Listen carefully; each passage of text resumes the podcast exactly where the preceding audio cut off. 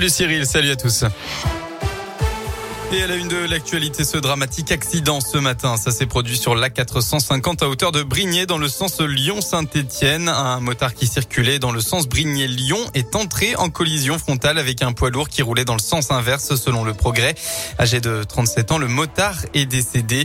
Le chauffeur du poids lourd est lui extrêmement choqué. Une enquête est en cours par les services de police pour faire la lumière sur l'accident. Autre drame dans la région, le corps sans vie d'une ado de 12 ans a été retrouvé hier soir dans un appartement de Villeurbanne près de Lyon. Elle a été agressée à l'arme blanche selon le parquet. Sa mère avait signalé sa disparition à la police dans l'après-midi. Une enquête est ouverte. Le suspect, un voisin âgé de 74 ans, s'est lui suicidé. Son corps a été retrouvé ce matin dans une forêt de l'ouest lyonnais.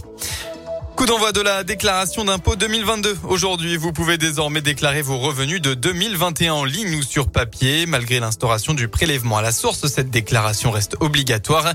La date limite pour le faire en ligne dépendra du lieu de résidence. Ce sera entre le 24 mai et le 8 juin prochain. À l'étranger, les pays du G7 ont demandé tout à l'heure la suspension de la Russie du Conseil des droits de l'homme des Nations Unies dans une déclaration commune. La proposition qui sera soumise dans quelques heures au vote de l'Assemblée générale de l'ONU. Les ministres des Affaires étrangères des pays membres du G7 qui ont aussi promis que les auteurs du massacre de Boucha euh, devront rendre des comptes et seront poursuivis.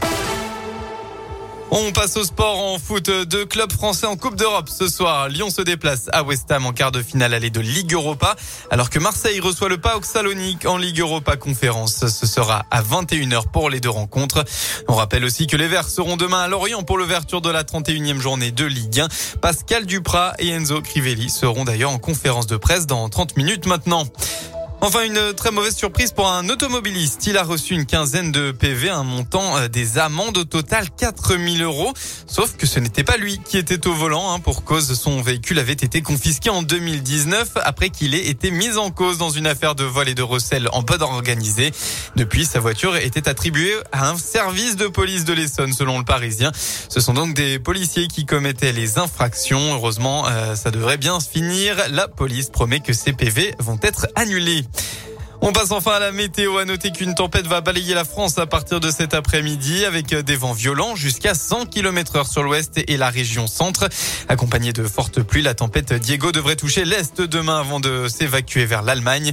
Pour votre après-midi, dans la, région de la grisaille, encore de la grisaille. Hein. Des averses sont prévues. Le vent toujours bien présent avec des rafales jusqu'à 70 km dans le Puy-de-Dôme. Il devrait se dissiper en début de soirée dans le Rhône et dans l'Ain.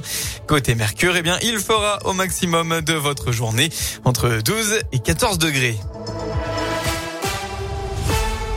Merci.